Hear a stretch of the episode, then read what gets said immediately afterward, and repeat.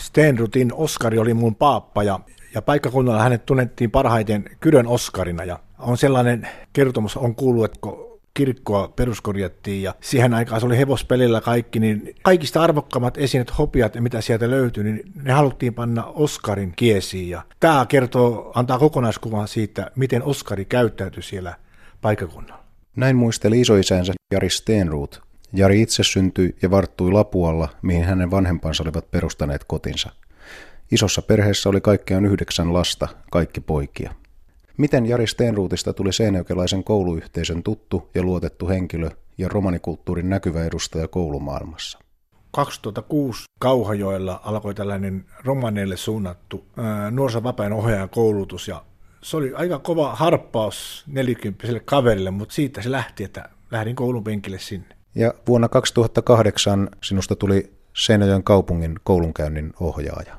Joo, kyllä. Ja, eli ensiksi mä olin työharjoittelussa puoli vuotta noin Marttilan koulussa ja se poiki niin hyvin, että, että mulle sanottiin näin, että sulla odottaa vakio työpaikka, että kun valmistut. Ja niinhän se olikin, että kun mä valmistuin 2008 heinäkuussa, niin mä aloitin taas sitten koulunkäynnin ohjaajan.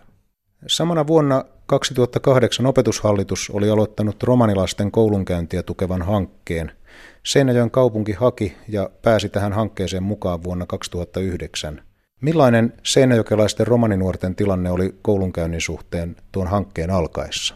Se, no sehän oli ollut tosi hälyttävää, että noin 2009 mennessä niin yksi ainoasta oli romani oli saanut peruskoulun loppuun suoritettua ja tämä oli ollut jo ajatus, että tähän pitäisi jotain tehdä ja minä sattumoisin tuli justiin oikean aikaan siihen.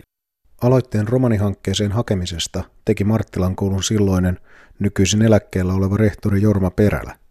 Hänestä tuli hankkeen koordinaattori ja Jari Steenruutista hanketyöntekijä. Hankkeen taustalla toimi ohjausryhmä, jossa oli edustus muun muassa sosiaalitoimesta, terveydenhuollosta ja seurakunnasta.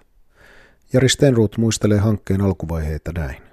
Ei ollut ennemmin mitään vastaavaa tehty, ei ollut minkäänlaista kokemusta, mutta meillä oli kyllä motivaatiota. Minähän nyt oli justiin päässyt työn makuun, niin mulla oli valtava halu tehdä kaiken muusta, että voi sanoa, että onnistumisen edellytyksenä oli se, että mulla oli niin hyvä työpari, että Jorma oli siinä mukana, joka antoi mulle neuvoja, mitä kannattaa ottaa huomioon, ja, ja kyllä me saatiin kyllä aika hyvin se homma käyntiin. Millaisilla keinoilla pyritte vaikuttamaan romanilasten ja nuorten koulunkäynnin onnistumiseen? Kyllä se aito kohtaaminen, olkoon sitten romaniperhe tai koulu tai mikä tahansa, niin siitä me lähdettiin liikkeelle, että mä, mä menin läpi perheitä ja menin käymään ja, ja, ja annoin julki, mitä, mitä tällä haetaan. Ja tämä oli se, se meidän lääke tähän, että me kohdataan ne aidosti. Aloitte myös pitää esimerkiksi kerhotoimintaa ja muuta vastaavaa tämän koulunkäynnin tukemiseksi. Joo, me aloitettiin tämmöistä liikuntakerhoista nuorille ja myös tämmöistä vanhempainkerhoa kerhoakin meillä oli, ja, ja yksi oli tämä kansainvälinen romanipäivä, mikä meille tuli kuvia, koska me nähtiin, että on tärkeää, että, että me nostetaan silloin niitä asioita, ja samalla myös nämä vanhemmat näkee, että meidän romanikulttuuria pidetään arvossa. Mun mielestä ne lapset, ainakin niille se kolahti kovasti, kun minä liikun koulussa. Mä olin neljällä eri koululla viikossa. Olin läsnä niissä paikoissa, missä me tiedettiin, että on romanilapsia, niin minä olin siellä koululla ja opettajahuoneessa. Myös siellä opettajahuoneessa oli tärkeää, että siellä oli romani, joka keskusteli ja joka jutteli ja, ja, ja tota, mun mielestä siinä oli hauskoja tilanteita. Oli itse moni aloitteen tekijä monta kertaa, että, että tota, oli helppo lähestyä ja helppo keskustella. Näitä hankkeita tehtiin muuallakin mutta meillä Seinäjoen alueella se, se onnistusprosentti oli jotenkin ihan ma- mahdottoman hyvä, että 95 prosenttisesti kaikki käy peruskoulun loppuun, uskallan sanoa näin, että, ja siihenkin on pätevä syy, jos on jäänyt sivuun. Ja nyt toisen asteen koulutuksesta on noin 4, 5, 6 valmistunut, ja, ja, ja osalla on jo työpaikkakin, että, että tota, meillä ei romaaneita ollut paljon täällä, mutta siitä määrästä 95 prosenttia jatkokoulutusta. Koulunkäynnin ohjaajana toimiessasi Olet nähnyt monien seinäjokelaiskoulujen arjen. Miten mielestäsi parhaiten nuoria tuetaan, romaninuoria tai pääväestön nuoria, joilla on ongelmia koulunkäynnissä ja esimerkiksi heikko koulunkäyntimotivaatio? Mulla on tärkeää se, että, että otetaan perheet mukaan, koska se ongelma kuitenkin, se lähtee pois sieltä, jos me saadaan perheen mukaan. Ja ne kokee näitä, että ne ovat tärkeitä, he voi vaikuttaa tähän opiskeluun. Keväällä 2015 Jari Steenruut perusti muutaman ystävänsä kanssa Lakeuden romanit ryn, Yhdistyksen kotipaikka on Seinäjoki, mutta tarkoituksena on, että yhdistys palvelisi laajemminkin eteläpohjalaisia romaneja ja romanikulttuurista kiinnostuneita ihmisiä ja tahoja. Jari itse on yhdistyksen ensimmäinen hallituksen puheenjohtaja. Hallituksen jäseni on yhteensä viisi, heidän joukossaan muun muassa Jarin vaimo Päivi Schwarz-Steenruut. Jari Steenruut kertoo, millaisesta yhdistyksestä on kysymys ja pohtii yhdistystoiminnan ja opetushallituksen rahoittaman romanihankkeen keskenään erilaisia luonteita. Lakerin romanit ry on sillan rakentajana valtaväestön ja, ja romanitien kesken. Me halutaan viedä asioita eteenpäin, mutta se hinta ei tarvitse olla se, että me liikaa ollaan ongelmien ympärillä. Se ongelma, mikä meillä tuli silloin näkyviin, kun tätä hanketta vietiin eteenpäin, niin mä näin, että koko perhe pitäisi saada tuen alle ja meillä oli vähän kädet sidottuna tässä. Se oli pelkästään keskittynyt romaanilapsien, mutta ne perheet jäi sivuun ja tämän yhdistyksen kautta esimerkiksi me voidaan pitemmät ja isommat kädet saada tehdä koko perheen hyväksi työtä.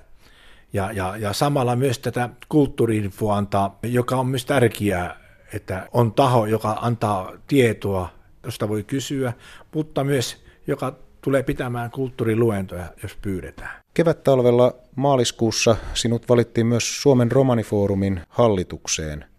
Mitä odotat ja toivot tältä luottamustehtävältä? Ne asiat tavalla tai toisella, mitä on täällä, niin on, on muuallakin, että, että halutaan viedä laajemmin niitä asioita eteenpäin. Että, että tota, mä oon ollut ylpeä siitä, että mun pyydettiin siihen ja on halu antaa oma panostukseni siihen.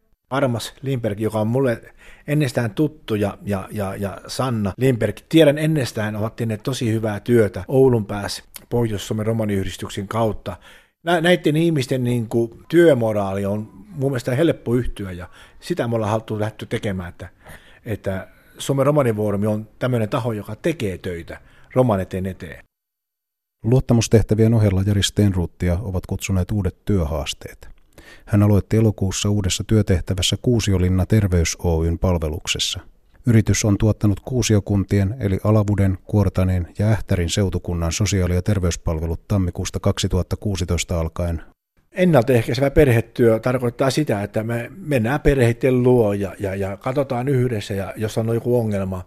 Ja sitten myös käydään läpi, mitä, miten asiat eteen tehdään. Haastattelun lopuksi kysyn Jari Stenruutilta, mitä hän toivoo tulevaisuudelta ja miten siihen suhtautuu. Vastauksesta kuuluu eteenpäin katsovan ihmisen optimismi ja hänen maailmankatsomuksensa.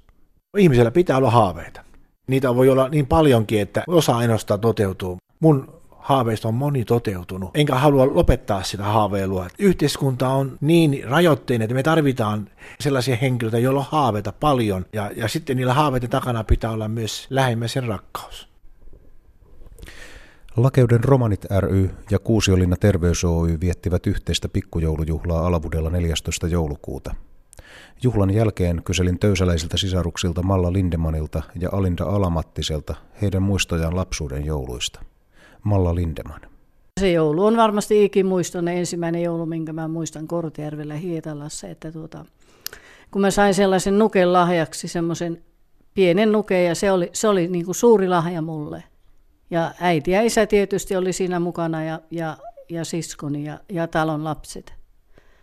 Ja tämä talo, missä me aina oltiin, niin sinne me oltiin aina tervetulleita. Mutta eihän joka talossa saanut mustalainen olla joulu. Ne oli harvat paikat. Minkälaisia muistoja sinulla on tästä perheestä? Oliko, oliko se talon perhe muuten iso perhe? Niitä oli muistaakseni, oliko kuusi lasta? Joo. Ne aina niin kuin odottivat meitä, että niin kuin kun mä täytin 60, ne tulivat mun juhliin niin kaksi vuotta sitten, niin kyllä ne kertovat siellä, että kuinka he ootti aina niin kuin Malla ja Alintaa ja Siikriä ja Viljoa, että, että nyt niin kuin tytöt tulee ja nyt saadaan viettää yhteinen joulu ja saadaan leikkiä ja, ja kyllä me oltiin aina sinne tervetulleita ja on ihanat muistot heistä, että ollaan edelleenkin heidän kanssa tekemisissä. Niin, tämä kuulostaa todella hienolta, että se ystävyys on säilynyt ja tuttavuus on säilynyt vielä näiden vuosikymmenten läpikin. No kyllä me ollaan oltu y- y- niin kuin yhteyksissä heidän kanssaan aina jouluna ja, ja tuota, sitten kun me käydään siellä Kortejärvellä, niin kyllä me käyn aina moikkaamassa tuota, niin, tätä, tätä talonväkeä. Sieltähän ne vanhukset on niin kuin nukkuneet pois, mutta kyllä me ollaan puhelimitse yhteyksissä ja ne käy meillä nämä tytöt ja meillä on ihan hyvät välit. Että. Joo. Mä olen Alinta Alamattinen, entinen Lindemanni. kyllä siellä oli aivan hyvä olla. Hyvät muistot on niistä ihmisistä, jossa, olla, jossa ollaan saatu olla. Ja tänäkin päivänä vielä pidetään heidän kanssa yhteyttä, että, että ei sitä joka paikkaan voinut mennä. Hevosella mentiin, niin monta kertaa ovet veti ja va- monta kertaa sinne nenän eressäkin verettiin ovi kiinni. Ja ja monta kertaa ne taipaleet oli tosi kylmiä mennä, kun reessä me lapset oltiin ja isä käveli reen sivulla ja, ja, ja oli sitten määrättyjä paikkoja, missä oltiin aina yötä ja niin kuin joulujakin. Ja, ja kyllähän se tänä päivänä se mustalaisen elämä on muuttunut, että, että niin, kyllä meidän mustalaisten pitäisi muistaa se, että kuinka hyvin meidän elämä on tänä päivänä, että jokaisella on oma koti. Ja on, että käydään kaupassa ja että ei se ennen ollut semmoista, että kun lähdettiin aamulla varainkin rekeen istuttiin, niin ei ollut paljon vetää vaatetta päälle, että kun ei ollut mistä laitto mitään vaatetta. Ja isäni on ajatellut Viljo, Viljo Lindemania monta kertaa, että, että ei se ihme, jos mun isä sairasti sitten loppuaikoina ennen kuin hän kuoli vuonna 2000. Hän hän sai niin kärsiä paljon kyl- kylmyydestä ja siitä puutteesta, ja koska oli mies, niin aina joutui ensimmäisenä olemaan joka paikassa. Mutta tota, sehän on niinku totuus, että eihän ilman valtaväestöä ei, ei romaanit ei, olisi elänyt, ei, ei oltaisi eletty. Ei. Siis mehän, mehän elettiin aivan niin kuin ennen niin kuin munkin vanhemmat, niin ne kävi taloissa kerjäämässä ruokaa ja, ja hyvät ihmiset antoi sitä ruokaa, että ei, niin kuin, ei romaanit olisi elänyt ilman sitä, jos ei valtaväestö olisi niin kuin auttanut heitä. Ja tänä päivänäkin niin kyllä niin kuin ollaan niin kuin riippuvaisia valtaväestöstä, että, ja kaikki on niin kuin sulautunut tähän valtaväestöön, että, että niin kuin mullakin on, on, on omassa porukassa niin kuin tuota, valkolaisia, on lapsilla kaverina, ja enkä mä niitä erota, että ne on samanlaisessa arvossa kuin mekin. Mitenkäs jouluisin lauloitteko te yhdessä näitä, näissä taloissa, missä yövyyttä ja juhlaa vietitte? Kyllä me lauleltiin. Kyllä me lauleltiin. Kyllä joululauluja laulit. Joululauluja, mä oon ainakin, mä oon 64-vuotias ihminen, että kyllä mä elämässäni on ainakin paljon laulanut joululauluja. Ja rakastan joululauluja. Ja ovatko romaneille nämä samat tutut perinteiset joululaulut tärkeitä kuin pääväestön ihmisillekin? Onko ne näitä Me käymme joulunviettoon ja Sibeliuksen joululaulut? Kyllä, kyllä. ja Sylviä joululauluja. Mitä muuta joulun viettoon kuului? Varmasti syömistä ja sitä lahjojen jakoja ja mitäs muuta? No saunomista sitten siinä, kun oltiin, että talonväki lämmitti saunaa, niin sitten aina mentiin, kun talonväki oli esti ollut saunassa, niin sitten mekin mentiin saunaan ja, ja se oli tosi kiva. Ja, ja mä muistan, muistan semmoisen yhden joulun, kun me oltiin Mallan kanssa semmoisia pieniä tyttöjä ja me saatiin semmoiset punaiset villatakit sitten joululahjaa. Ja, ja mä muistan, kun äiti kampas meidän hiukset ja laittoi ne punaiset villatakit meidän päälle, niin kyllä se oli tosi mahtavaa kokea sitten se, että, että sai sen, sai sen lahjan. Ja siinä talo, talonväen lapset oli meidän kanssa, että sängyn alle mentiin piiloon joulupukkia ja sitten kun pukki tuli, niin se vähän sohi siellä pöydän alla kepille. Ja, että kyllä siinä se kaikki ihan hyvin meni, että, että vaikka siitä on 60 vuotta aikaa, niin kyllä se muistaa aivan elävästi. Näin muistelivat lapsuutensa jouluja Töysän tuurissa tapaamani sisarukset Valma Lindeman ja Alinda Alamattinen. Ohjelman alussa tapasimme Jari Steenruutin, joka kertoi työstään eteläpohjalaisten nuorten parissa koulunkäynnin ohjaajana ja ennaltaehkäisevän perhetyön tekijänä. Romano Miritsin seuraava jakso kuullaan uuden vuoden puolella kolmantena päivänä tammikuuta. Siihen saakka kuulemiin.